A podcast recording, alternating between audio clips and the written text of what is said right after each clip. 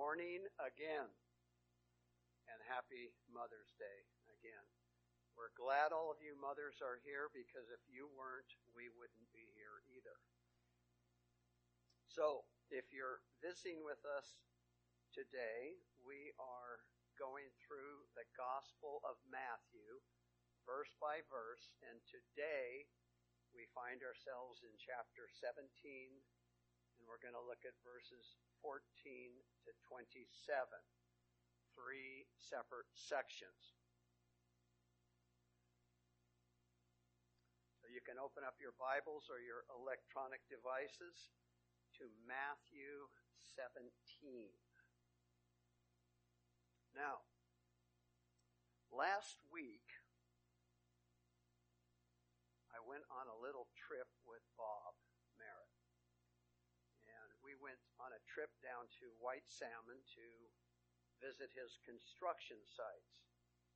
And I wasn't sure that I was going to go, but he called me up the night before and he said, I'll give you a ride in a fire truck. Wow. Deal me in.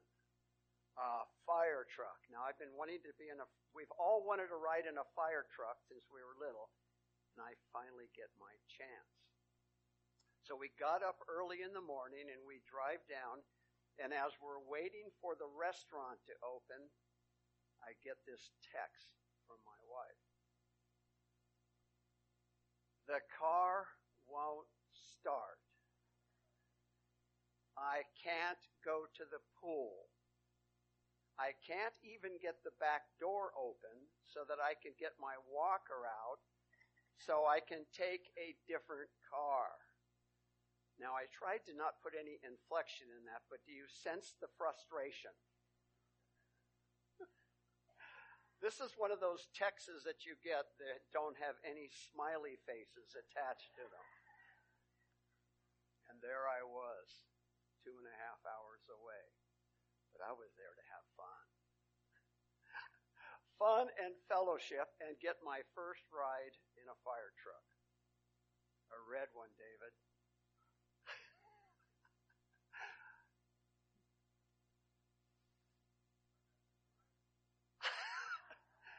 Bob got to drive one. Fun, fellowship, fire trucks, and fresh fish. We're going to buy some fresh fish. Everybody likes a fish story, right? But you know, as the day wore on, I knew that eventually I was going to have to face the dead battery. And I was going to have to go home and deal with the battery. Now, we all at times have dead batteries. How's your battery doing today? And I'm not talking about the battery in your car. Are you, are you, you all charged today? Energized? Maybe some of you are here today and say, My battery's a little low. I need a quick charge. Maybe you're here today and you're saying, My battery is low. I need a full charge. It's drained. Or maybe you're here this morning and you're saying, I got a dead battery.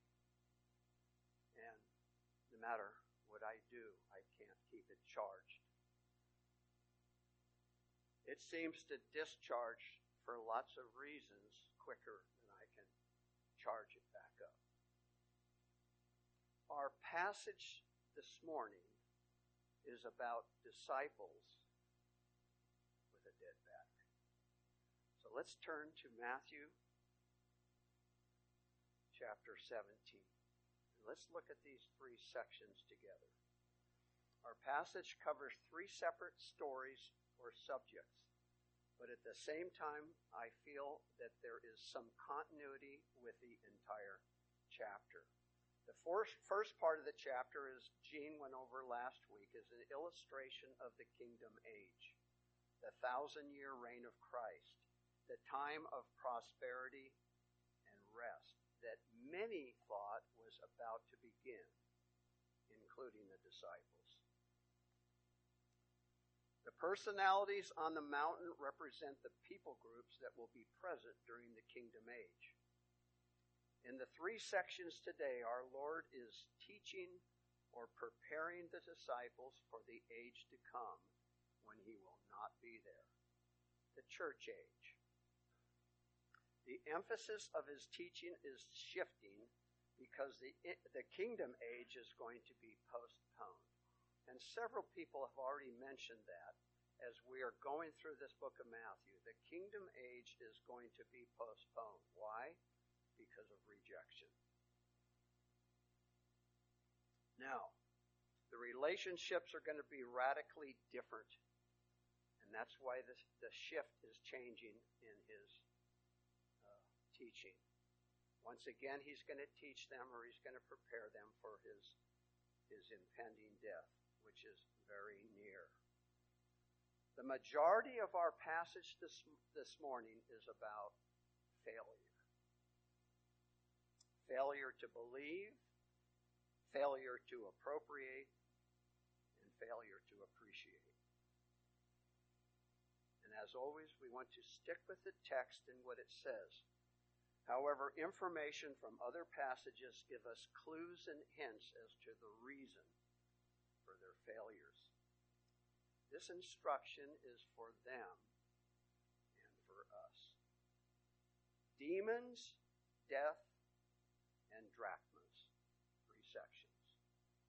Today's message could also be titled Relationship, Relationship, Relationship. Now we're going to look at each section separately. This section follows the transfiguration in all three of the synoptic gospels with Mark being the most detailed. Synoptic means to see together. Therefore, we will glean some information and details from Mark and Luke as we go through um, this section.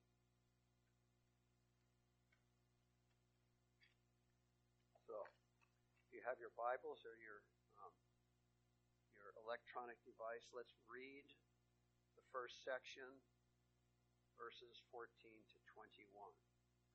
And when, when they were come, the multitude, to the multitude, there came to him a certain man, kneeling down to him and saying, Lord, have mercy on my son, for he is epileptic and greatly ill.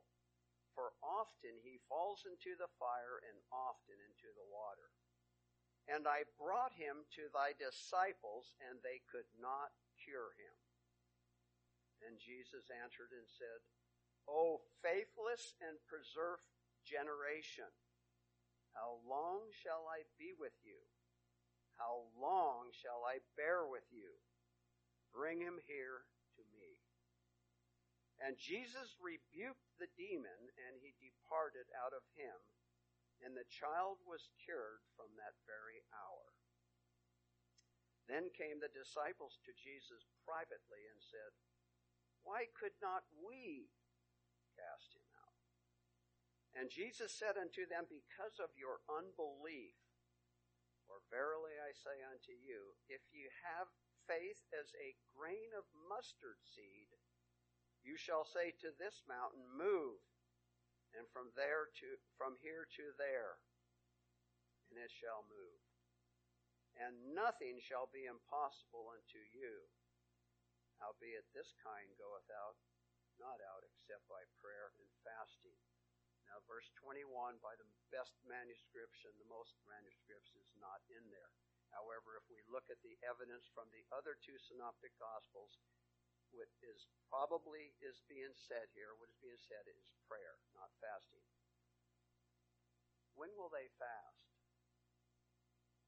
When the bridegroom is taken from them. So, let's look at these verses, uh, this uh, section verse by verse. James, Peter, James, and John in the Lord are descending the mountain and they return to where the disciples are in Galilee.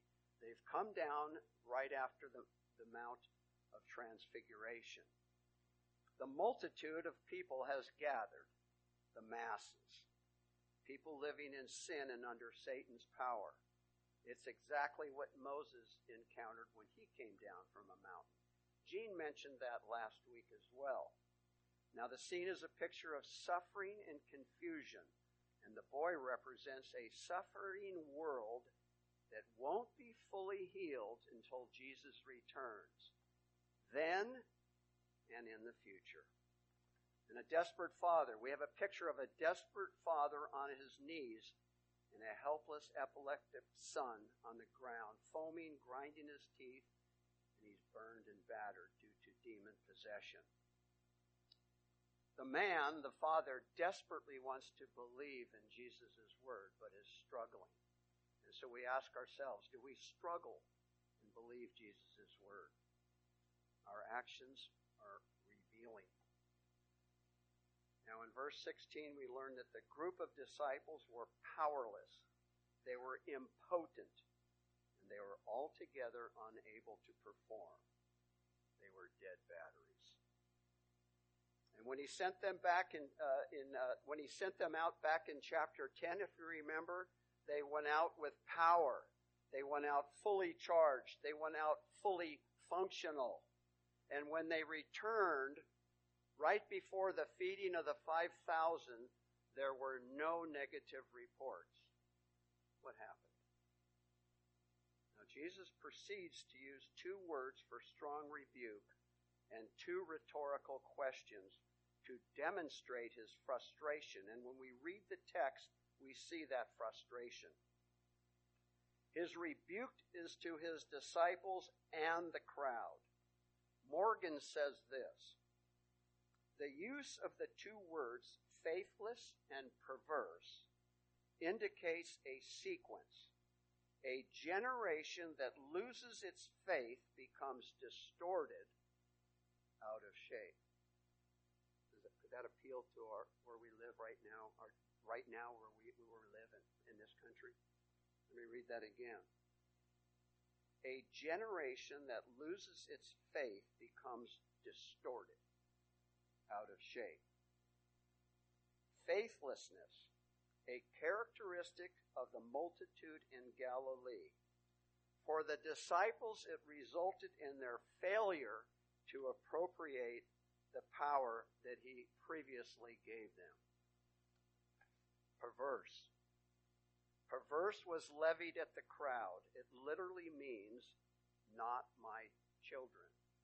And it's a repeat from the phrase in Deuteronomy 32 5. And it highlights their moral failure to recognize truth despite all of the miracles that were done in Galilee. Woe to you, Bethsaida and Chorazin and Capernaum. Woe to you. For if the things that were done in Sodom and Gomorrah were, were done in Sodom and Gomorrah that have done in you, they would have what? repented. So the term perverse is levied at the people in the area of Galilee, the crowd. Verse 18 says Jesus rebuked the demon and the boy was cured immediately. The we in their question is in the emphatic position in the Greek. The object of their faith was in themselves. It was misdirected faith. It was faith in their own ability. It was self gratification and greatness. And we know from other passages they, that they argued over who would be the greatest in the kingdom, which they thought was imminent. They thought the kingdom was about to start. But our Lord is always in control, even when he is absent. The sovereign authority of Jesus to heal is his alone. We sang that in the verse this morning. The sovereign authority of Jesus to heal is his alone. He withdrew this power. God does not send the equipped, he equips those he sends. Dr. Ironsides sums up this verse this way True faith and self indulgent are never found together. It affects all of our relationships, our vertical relationship and our horizontal relationships. And this quote from Dr. Ironside is the backbone to my message this morning. Let me read it again. True faith and self indulgence are never found together.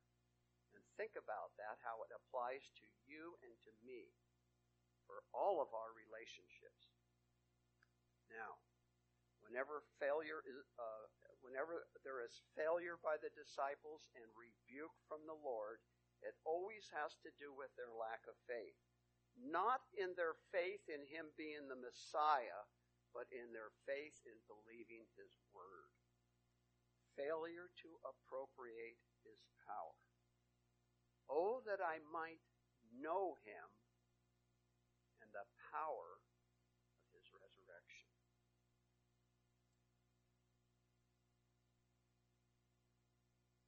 Their little faith was less than the proverbial mustard seed that the Lord cites.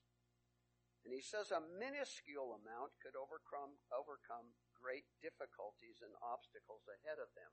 And those difficulties and obstacles are about to come. Persecution. Now, what can we conclude that the Lord is teaching them? Relationship alignment. I am the vine and you are the branches. Apart from me, you can do what? Nothing. Abide in me continually. I am the way, the truth, and the life. God shares his glory with no one. Bob and I were together. We talked about that last very thing we talked about. God does not share his glory with anyone. And Bob, a lot of the things we talked about, I've already had in my mind for this message. Praise the Lord.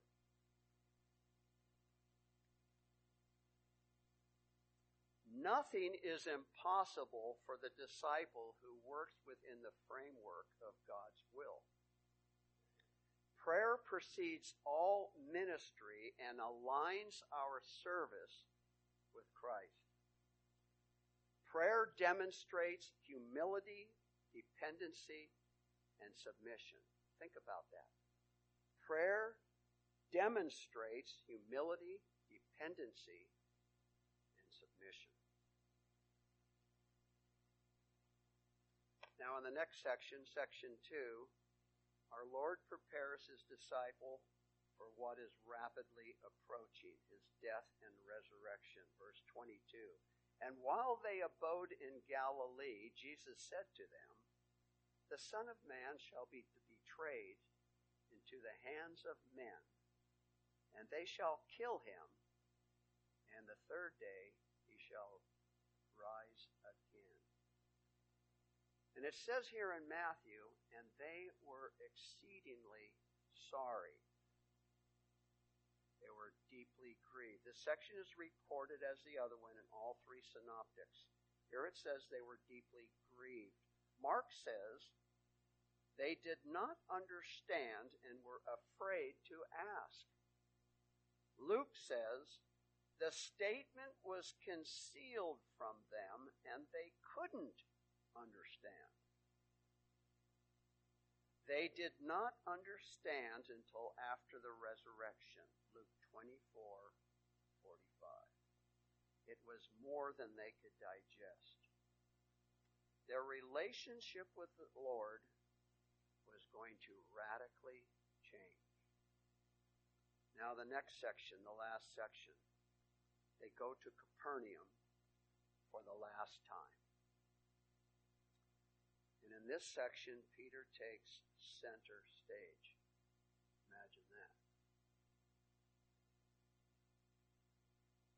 And when they were come to Capernaum, they that received tribute money came to Peter and said, Doeth not your master pay tribute? And he said, Yes. And when he was come into the house, Jesus spoke first to him, saying, What thinkest thou, Simon? Of whom do the kings of the earth take custom or tribute? Of their own sons or of strangers? Peter said to him, Of strangers. Jesus said unto him, Then are the sons free. Notwithstanding, lest we should offend them, go thou to the sea and cast a hook, and take up the fish that first comes up. And when thou opens its mouth, thou shalt find a piece of money. Take that and give it for, to, to them for me and for thee. The tribute or tax in question is the half shekel per man, 20 years old or above, that was used to support the tabernacle. Exodus 30, 13. It was reinstated by Nehemiah after the exiles returned in Nehemiah 10:32 to support the temple. The tax collectors confronted Peter while Jesus was not present. The implication was that Jesus did not keep the law. Out of frustration and embarrassment, Peter answers for Jesus. In his omniscience, Jesus knew the conversation before Peter returns. And Jesus uses the occasion for a teaching time. Peter needs a refresher course. Our Lord always asks the right question to expose. The disciples witnessed countless miracles. Peter recently confessed Jesus to be Christ, the Son of God. Peter was wrong in the first place to answer for Jesus. As the Son of God, Jesus was exempt from paying the tax. On the mountain, Peter wants to build tents or tabernacles. And I gotta believe that Peter understood what was going on, and he understood Ezekiel 45, and he understood that during the, the millennial kingdom, they're going to celebrate the Feast of Tabernacles. And with Elijah being there, it was even more convincing that the kingdom was about to begin. And Peter understood what was going to happen. However, by offering to build the tabernacle or the tent for Moses, Elijah, and Jesus was essentially placing Jesus as an equal with Moses and Elijah. Before Abraham was, I am. He is the Lord of the Sabbath. He is the ruler of time, nature, and creation. He is all knowing and all powerful. He is the creator, sustainer of everything. Peter just witnessed our Lord's glory on the mountain. Peter is having trouble appreciating who Jesus is. Now, rather than offending those who were ignorant, Jesus is willing to pay the debt that he doesn't owe. Give it to them for me and thee. Notice the wording. Jesus doesn't say, give it for us. Their relationship demands separation. They're not equals. Jesus isn't Peter's buddy, and he's not our buddy. The relationship demands separation. He is Emmanuel. I no longer call you servants, but friends. And that is a precious relationship. But it does not give us license to hold Jesus as common.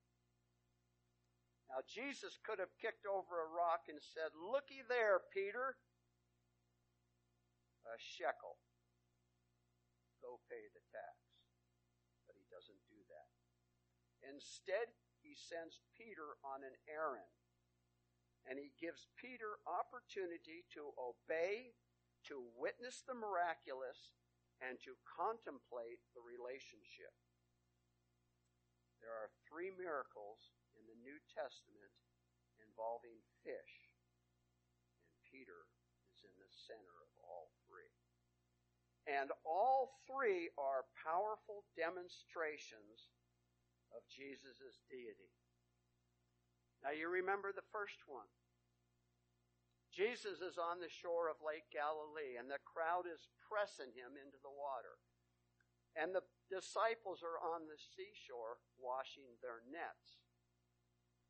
And so Jesus gets into Peter's boat and Peter pushes him off and he commits to, commends to, to teaching the crowd. When that is finished, he says, Peter, let's go fishing. And Peter says, We've been out all night and we've caught nothing. But nevertheless, on your request, we'll go back out. So the Lord takes Peter out to the deep, out where he hasn't been, out where the is dark, and Peter's going to go to lots of places where, that are deep. And he says, cast the nets down, and they cast the nets down, and pretty soon the nets are full of water. They're full of fish. There's so many fish in them the nets begin to tear. And they fill up the boat. And the boat is so full and starting to sink, they call their buddies, and their buddies come over and they fill up a boat. And Peter's standing there, and they got two boatloads of fish. And what does Peter do? Gets on his knees and he says, Depart from me, Lord. I am a sinner. Same response we get from Isaiah in Isaiah chapter 6, isn't it? What does the Lord say? Peter, follow me. Now, the second miracle regarding fish, this one right here.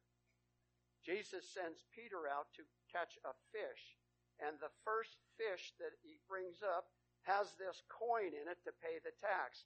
And I got to think that Peter's mind went back to that first miracle when they caught all those fish. And the third miracle happens after the resurrection. And it's recorded in the Gospel of John. And once again, they're on shores of Lake Galilee. And after the events of the crucifixion, Peter hates himself.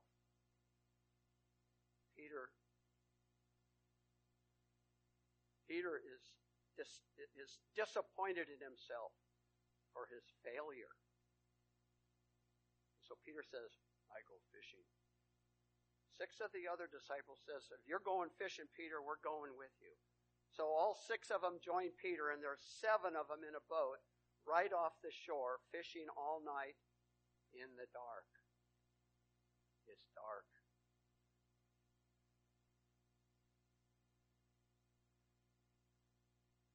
But sunrise is coming. The daylight is coming. And when the daylight starts, the Lord is on the shore. And he yells out to them, Children, do you have any food? And they say, No, we didn't catch anything. And so the Lord yells back to them, Cast your net on the right side of the boat. And they do that and they put the net down and pretty soon the net is full of fish. And John looks over at Peter and he says, It's the Lord. And Peter jumps out of the boat and they drag all the fish in in the net. And in the, in the net, there's 153 big fish. And then they're on the, they're on the shore and they're around the fire. The Lord's already prepared a meal and they're around the fire. And it says the disciples didn't say, Are you Jesus? Because they knew it was Jesus. And that's one of the strangest verses in the entire New Testament. That's a different sermon for a different time. But they're standing around the fire, and the Lord looks at Peter and he says, Peter, do you love me? Yes, feed my lambs. Peter, do you love me? Yes, feed my sheep. Peter, do you love me? Lord, you know everything. And I think it's at that moment that, the, that Peter finally appreciated who this was that was standing next to him. He finally understood who this was that was standing next to him.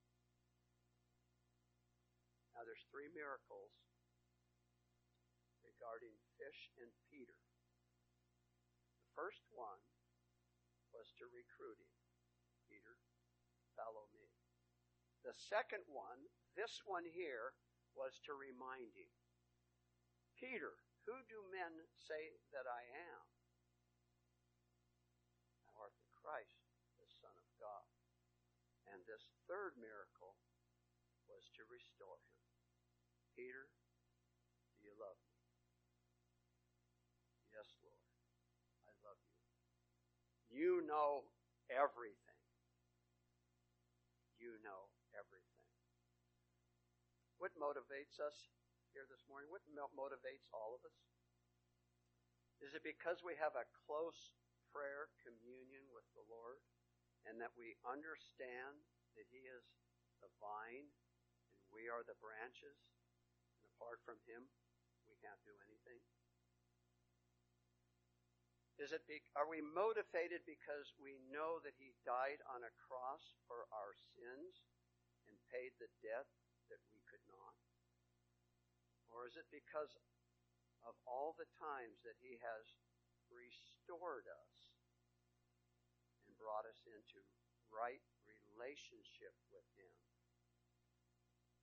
and proved Himself to us? Hopefully, it's for all of those reasons and a whole lot more. Now, if you're here today and you don't know the Lord Jesus as your Savior, you need to get recruited. I don't know everybody here. There might be somebody here that has never trusted the Lord. And after the service, I'll be over here, and if you want to talk about that, I'll be happy to talk about that. And we'll talk about how you can become a Christian. And you can do like Peter, and you can fall on your knees, and you can say, I'm a sinner. And you can say, I'll follow you, and I believe that you're the Christ, the Son of God. I believe that you died for my sins. And I believe that you rose again. Now, for those of us who know the Lord,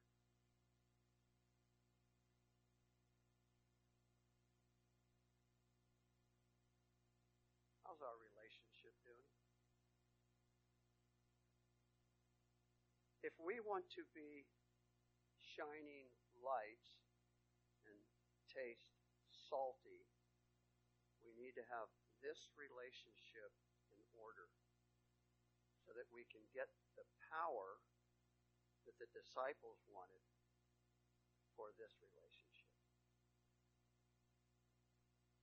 True faith and self indulgence are never found together. Now, for our closing prayer, I would like to read the doxology in Jude and a couple other verses along with it because it encapsulates everything that we've said here this morning. Jude 20 through 25. But ye beloved, building up yourselves in your most holy faith, praying in the Holy Spirit. Keep yourselves in the love of God, looking for the mercy of our Lord Jesus Christ unto eternal life. And of some having compassion, making a difference, and others save with fear, pulling them out of the fire, having even the garments spotted by the flesh. Now unto him that is able to keep you from falling, and to present you faultless before the presence of his glory with exceeding joy. To the only wise God, our Savior, be glory